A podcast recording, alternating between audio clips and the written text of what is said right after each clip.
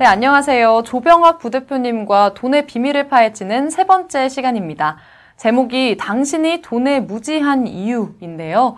지난 시간에 돈이 뭔지 깨달아야 돈을 빨리 벌 수 있다고 말씀하셨는데 이어서 지금 바로 시작하겠습니다. 우선 왜 우리가 돈을 모르게 됐는지 그것부터 설명해 주실 수 있을까요? 예. 어, 모른다는 건 배운 적이 없다는 말이죠. 어, 조금 안타까운 건 스스로 배우려고 한 적도 거의 없다는 겁니다. 어, 배웠다고 하더라도 결정적인 것들을 놓친 경우가 대부분이에요. 우선 돈보다 자본주의가 무엇인지 새롭게 정의하고 돌아볼 필요가 있습니다. 어, 윤지연 아나운서는 자본주의가 뭐라고 생각하세요? 어, 자본으로 그러니까 돈을 중심으로 운영되는 국가, 사회 시스템이겠죠. 어, 그럼 여기서 가장 중요한 게 자본, 즉 돈이라는 건 알겠죠? 첫 시간에 경제 성장률을 설명하면서 성장이 무엇인지 설명했는데요. 이게 전부 돈이 돌아가는 시스템이에요. 그런데 우리는 돈을 배운 적이 없어요. 자본주의 사회에 살면서 돈을 모르면 어떻게 되죠? 아무래도 돈을 잘 벌기는 어려울 것 같아요. 그런데 왜 자본주의 사회가 자본주의를 안 가르치고 돈을 버는 방법을 안 가르쳐 주는 거죠? 음, 간단합니다. 어, 자본주의를 돈의 시스템으로 이해하게 되면 돈을 잘 벌게 됩니다. 돈을 잘 벌게 되면 많은 사람이 일을 덜 하거나 일하지 않게 되겠죠. 어, 누군가는 공장에서 물건도 만들고, 누군가는 마트에서 물건도 팔고, 누군가는 쓰레기도 수거해 가고, 누군가는 돈을 빌려주기도 하고 해야 하는데, 다들 돈이 많아지면 어떻게 되겠어요? 윤지연 아나운서는 돈이 많으면 어떻게 할 거예요? 음, 저라면은 좋아하는 일들, 취미생활 같은 거 하고, 그거 말고는 안 하려고 하지 않을까요? 아무래도 일하는 건 스트레스를 받기 마련이니까요. 그런데 또 다른 이유는 없나요? 어, 같은 이유인데요. 어, 저런 시스템을 누가 제일 잘 이해하겠어요? 학교 다닐 때 공부 좀 하던 똑똑한 친구들입니다. 똑똑한 친구들이 자본주의를 어려서부터 싹 이해해서 별로 일하지도 않고 돈을 잘 벌게 됐다고 생각해 보세요. 이 친구들이 뭘 하려고 할까요? 전부는 아니겠지만 윤지연 아나운서처럼 아무것도 안 하라고 할 거예요. 그런데 국가가 이렇게 되면 어떻겠어요? 정부는 이런 똑똑한 친구들이 필요해요. 어, 그래서 이 친구들에게 국가나 사회를 위해 일하도록 하는 사다리를 만들어주는 거예요. 고시를 통과해서 관료가 되고 박사학위를 받아서 과학자가 되고 의사고시를 통과해 의사가 되길 원하도록 만드는 거죠. 그래야만 똑똑한 사람들이 지배하는 국가가 돌아가죠. 그래서 자본주의 사회에서는 놀랍게도 돈을 얘기하면 아주 세속적인 사람 취급을 해요. 친구가 돈 많다고 자랑하면 어때요?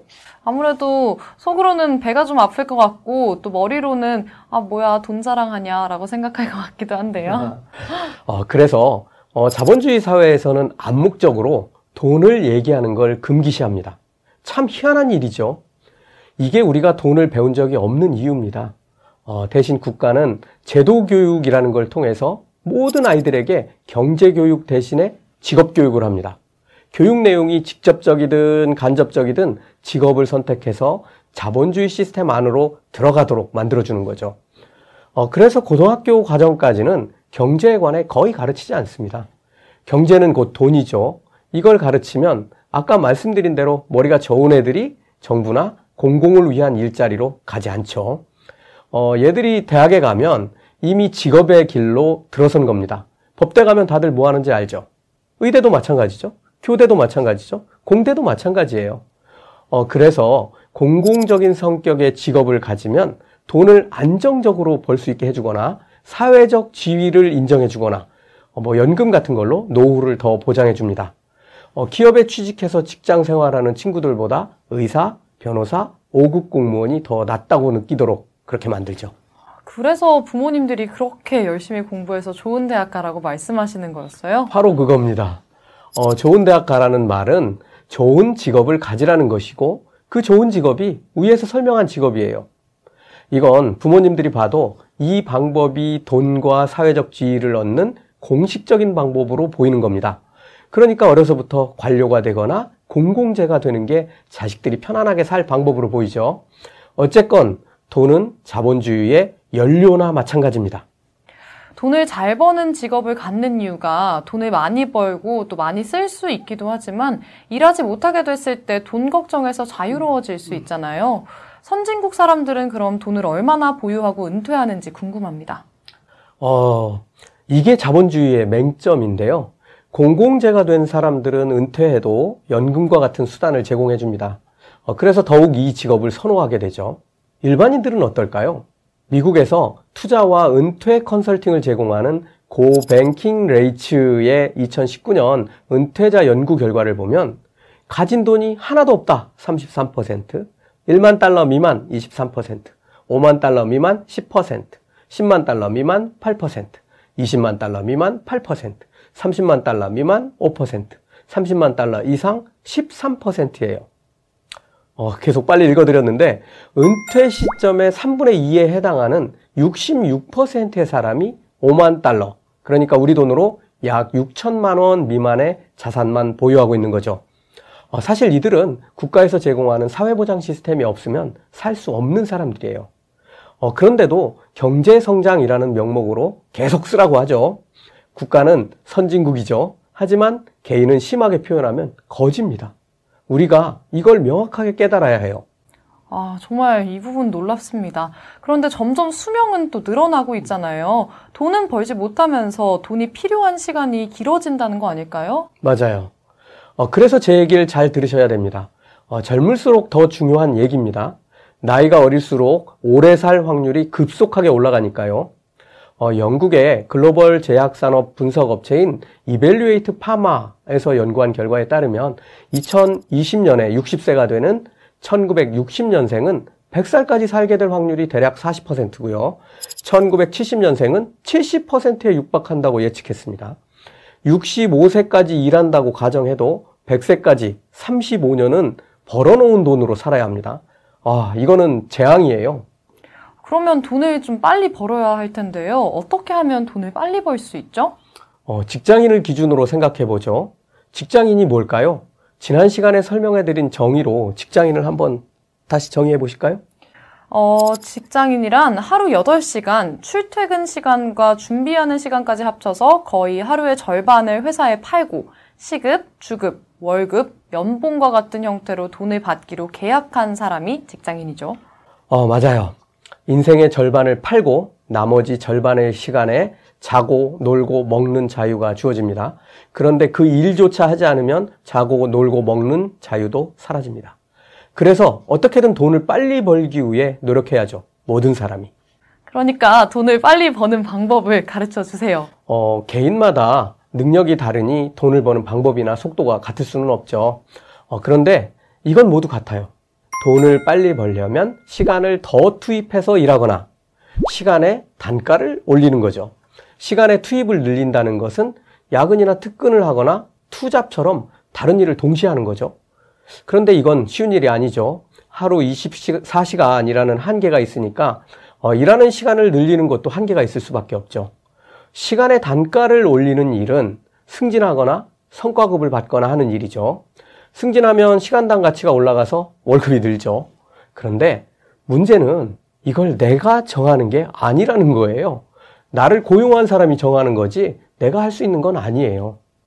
아, 부대표님, 이번 시간은 좀 답답해지고 있는 것 같은데요. 막연하게 돈을 많이, 빨리 벌어야지 하고 생각했는데 간단한 문제가 아닌 것 같습니다. 예, 간단했으면 벌써 많이 벌었겠죠. 어쨌든 돈을 깨달아야 한다고 했잖아요. 지금 윤지연 아나운서가 그걸 깨달아가고 있는 것 같아요. 하여튼 모든 사람이 시간의 단가도 다르고 돈을 버는 방법도 다르고 돈을 벌기 위해 쓰는 시간도 다르지만 한 가지 공통적인 게 있어요. 그게 뭐죠? 어, 계속 승진해서 경영자가 되는 사람도 있고 뭐 의사가 계속 승진해서 병원장이 되는 사람도 있을 거예요. 아주 소수겠지만요. 반대로 일부는 승진해서 계속 누락하다가 40대 회사를 그만둬야 하는 사람도 있을 거예요. 하지만 공통적으로 언젠가는 자신의 시간 가치가 모두 제로가 된다는 거예요. 아무도 나를 돈 주고 쓰지 않는 거죠. 그게 45세는 아니겠지만 대부분 65세가 되면 여기에 해당할 거예요. 55세가 되면 시간 가치가 급락하기 시작해서 60세면 은퇴해야 되고요. 그 다음은 아주 싸게 자기 노동을 팔아야 할 거예요. 지금 내가 몇 살인지 한번 따져보세요. 그리고 얼마의 돈을 가졌는지 한번 따져보세요. 근데 제가 부대표님 얘기를 듣다 보니까 굉장히 우울한 기분이 듭니다. 가진 게 그렇게 많진 않거든요. 그럼 저랑 바꾸실래요? 그게 말처럼 안 되지 않을까요? 맞아요. 어, 누구나 자신이 처한 상황은 다 다를 거예요. 어, 그런데 계속 설명하지만 돈이 뭐라고 했죠? 시간이라고 하셨죠. 맞아요. 앞으로 65세, 어, 일할 수 없을 때까지 윤지연 아나운서는 거의 40년에 가까운 시간이 남았어요. 0.1%의 부자들이 돈을 버는 방식으로 1년에 15%씩 자산을 증가시키면 지금 천만 원 정도 가지고 있다면 무슨 일이 벌어지느냐? 앞으로 65세가 됐을 때 1천만 원이 25억 6천만 원으로 불어날 수 있습니다. 무슨 생각이 들어요? 어떻게 그렇게 되는 건지 부자들의 돈 버는 방법이 너무 궁금해집니다. 그걸 가르쳐 주신다는 말씀이시죠? 예, 맞아요. 다음 시간에는 우리가 돈을 보관하는 은행을 생각해 볼 건데요. 어, 은행을 알면 돈에 관한 생각이 싹 바뀝니다. 그리고 우리가 잘 안다고 생각하는 현금이 뭔지도 생각해 볼 건데요. 다음 시간이 지나면 만 원짜리가 지금보다 100배 소중해집니다. 오늘 뭘 배웠는지 한번 정리해 볼까요? 네, 자본주의는 똑똑한 사람들을 돈과 사회적 지위가 보장된 관료나 의사 같은 공공재로 만들어서 사회를 운영하고 나머지는 민간 등에서 직업을 갖도록 해서 운영되는 시스템이라고 하셨죠. 그래서 자본주의의 핵심은 자본주의 경제 시스템과 돈에 관해서는 알려주지 않는다는 점, 또한 소비가 성장을 만드는 자본주의 특성상 선진국조차 3분의 2가 충분한 은퇴 자금을 확보하지 못하게 된다는 사실이죠. 이처럼 은퇴 후 일하지 못하게 됐을 때 돈이 얼마나 있는지가 중요해지는데 누구나 시간이 있을 때 돈을 벌어야 하겠죠. 물론 일하는 시간을 더 늘리거나 시간의 가치를 올리는 방법이 있긴 하지만 궁극적인 해결 방법은 아니라는 겁니다. 그래서 최상위 부자들이 돈을 버는 방법을 배워 실천해야 한다는 거죠. 아, 잘 이해했네요. 어, 성공하는 사람들은 현재를 사는 기준을 현재가 아니라 미래에 둡니다. 조금 더 먼 미래에 기준을 둘수록 옳은 결정을 하게 되고 후회하지 않게 됩니다. 그 결정 중에서 돈에 관한 결정이 가장 중요합니다. 왜냐하면 돈은 시간이고 내 인생이기 때문이죠. 어, 다음 시간에 우리가 잘못 알고 있는 또 다른 돈의 비밀을 알려드리겠습니다. 고맙습니다.